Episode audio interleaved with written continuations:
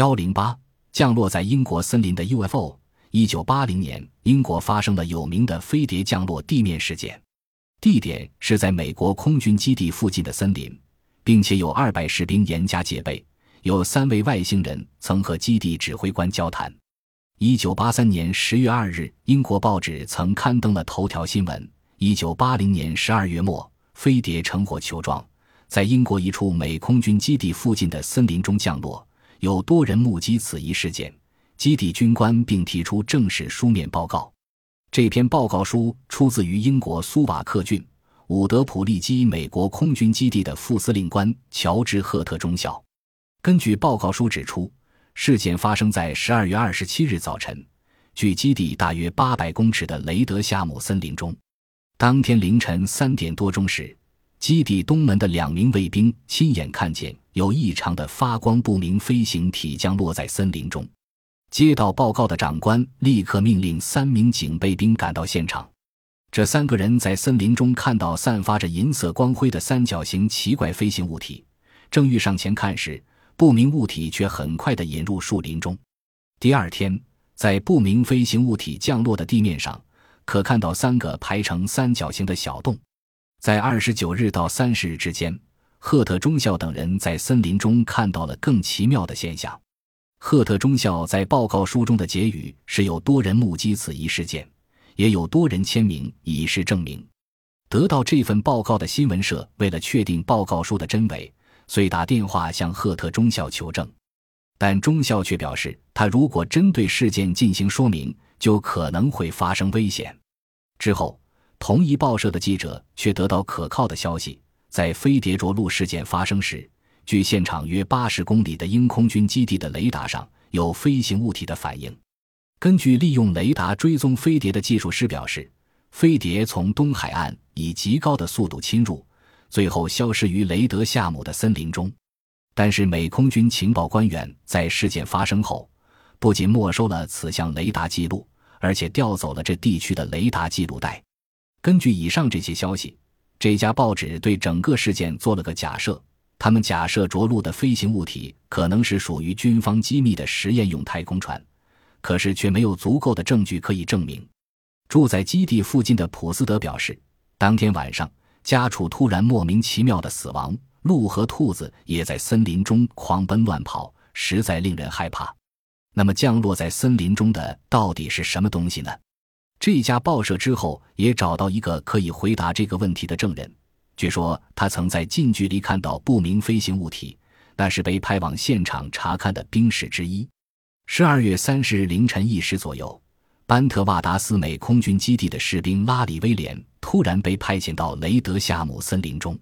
威廉在森林中的空地下了吉普车后，便与其他三人编成一组进入森林中。刚走不远，就听见无线电交谈的声音，接着他们看到头顶上之影交错。前方也传出好像人的哭声，这时士兵们感到相当的紧张。现场装有电影摄影机，大约二百个的保安人员来来回回的走动着。前方的树木笼罩在黄色的光辉中。威廉走近一看，只见一个类似阿司匹林锭形状的物体漂浮在那里，而透明的内部则充满了黄色似烟雾般的东西。大约过了五分钟之后，放在地面的无线电通话机。忽然传来直升机驾驶员的声音：“喂，那些家伙来了！”抬头一看，只见一些红色的光线由空而降，紧紧地贴在黄色物体上。接着，眼前亮光一闪，物体发出五颜六色的光芒。就在这一瞬间，那个被认为是飞碟的物体出现了，直径大约六公尺左右，表面上覆满了类似电线以及窗户般的东西。在队长的命令下。威廉以及队友们战战兢兢地慢慢走过去。这时，机体的下方射出桶状的光来，有三个包在黄色光轮下、身高约一公尺的生物出现了。这三个生物体排成一列，伏在离地约三欧公分左右的地方。它们头部比例远大于身体，皮肤呈灰白色，穿着银灰色的衣服，鼻子、嘴巴都很小，没有耳朵，眼睛像圆盘一样大，瞪着他们。不久，基地的司令官威尔森将军也赶到现场。突然，在威廉前面的三个生物体合而为一，对着将军飞过来。生物体来到将军旁边后，脑袋往后仰，好像是抬头往上看的样子。司令官像受到惊吓，身体不断发抖。接着，只见司令官频频点头，但却没有听到任何声音。大约二十五分钟后，司令官命令士兵撤退。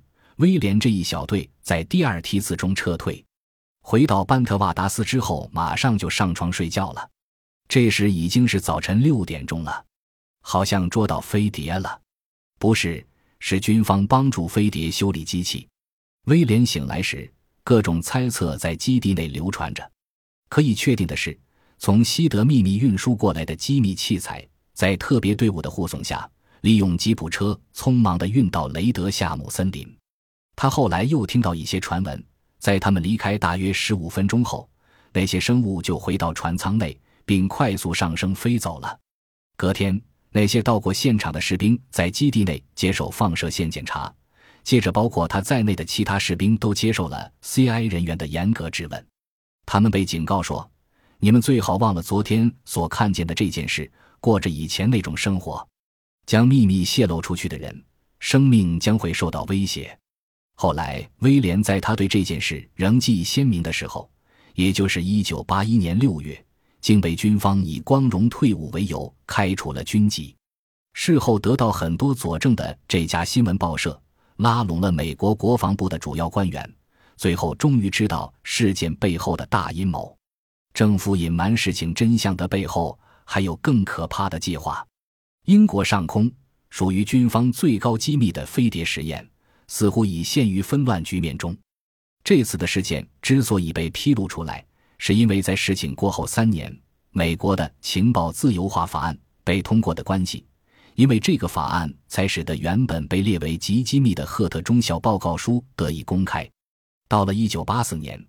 一卷被认为是赫特中校在调查现场中的录音带也公布了，这又引得另一番讨论热潮。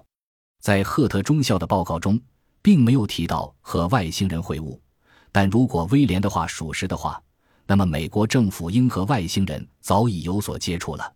那天夜里降落在森林中的，难道真是外星人的飞碟吗？或者只是因为两国共同进行的秘密实验武器而已？虽然事情没有明朗化，但在英国的飞碟研究人员兰德鲁斯女士以及巴德拉等人继续追踪之下，新的消息不断传来，事件内幕也逐渐呈现，真相一步步的越来越接近，最后才知道那是国防部和军方的阴谋。他们找到出人空军基地的电气工人亚当穆斯克拉，他在事件发生之后曾被请到基地去修理飞机跑道的电灯。据他表示。当时导航灯受损的非常严重，而根据其损坏程度来判断，其相撞物体必定也受到相当大的损害。但奇怪的是，并没有看到任何飞机受损。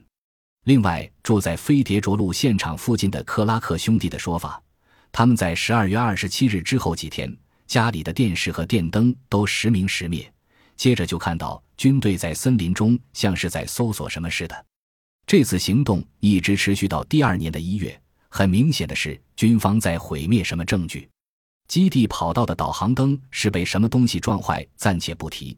但单就华盛顿雷达基地的记录被没收的事件来讲，军方毁灭证据的行动可说是相当快速而有计划的。到底威廉所说的有关外星人和威尔森将军的谈话是不是真的呢？以赫特中校为主的基地有关人员只勉强承认曾看到飞碟降落。但对于外星人一事，则一概否认。另外，美国飞碟研究学者科斯特也否认有外星人。他曾和当时的基地安全部长以及威尔森通过电话，当时两人皆不在家，而他们的妻子则表示，他们知道飞碟降落事件，却不知道任何有关外星人的事。在外星人事件中，华盛顿雷达基地没收雷达记录的情报员有一段令人不解的谈话。他对承办人员说。飞碟因故障而迫降，随后赶到的司令官也和外星人交谈过。如果说真的有这种事发生，那么应该被列为最高机密才对。这么重要的机密，怎么如此轻易的由情报人员口中述说出来呢？很明显的，这是情报人员故意扰乱民间调查工作的进行所做的手段。一般民众对于飞机事故、武器试验等事件会要求了解真相，但对于飞碟事件，最多只是觉得有趣或奇怪而已。所以，捏造子虚乌有的飞碟事件，反而可以隐瞒事实的真相。当然，唯一看过外星人的威廉也被认为是说谎的人。他在事件发生后曾被拘禁在基地内。甚至还遭到恐吓，如果公开事情真相，生命将受到威胁。而他却能以真面目出现在传播媒体上，提出证言后仍然平安无事，这是令人相当费解的。他所描绘的两张飞碟的素描也有差异，在正常状态下所画的飞碟是圆盘状的，但在催眠后所画的却是胶囊状的。这是不是意味着后者才真正是他所看到的形状呢？这岂不印证了美国国防部次长所说的，他们是在从事一项极机密的太空船实验？事情的真相整理后，可做成下列假设：一九八零年十二月二十七日，美军在英国领空上进行开发中的飞碟型秘密武器的实验，但在试验中却发生了意外，不得已才下令飞碟紧急降落。失去控制的飞碟试着紧急降落在基地上。